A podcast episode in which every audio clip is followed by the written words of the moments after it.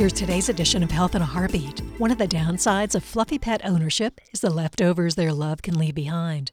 No matter how much you vacuum, sweep, or lint roll your couches and clothes, Bartholomew's orange hairs end up on your neatly pressed suit or freshly washed towels.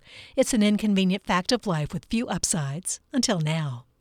Thanks to researchers from the University of Leicester, a study has shown that one single cat hair holds DNA that could link a suspect with the scene of a crime, or even a victim. Typically, folks dabbling in less than savory acts are concerned with leaving behind no trace of their own DNA.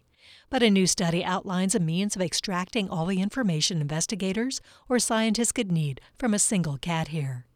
Using a new method, researchers in England were able to determine the sequence of the cat's entire mitochondrial DNA, making it 10 times more discriminating than a previous technique that could only look at one small segment.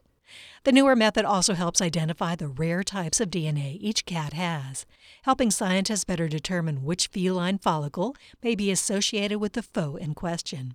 In fact, the team was able to match DNA from the remains of a missing female cat to DNA from her surviving male offspring. The researchers said their new method for extracting DNA is efficient and that just one cat hair should yield enough DNA for sequencing analysis, lending some cautious optimism to the future of feline forensics. Eventually, similar techniques may translate to other kinds of pet too, namely dogs. But for now, move over McGruff. Scientists are taking a scratch out of crime. This edition of Health in a Heartbeat is brought to you by University of Florida Health and by WUFTFM. For more information or to subscribe to our weekly e newsletter, please visit our website, heartbeatradio.org.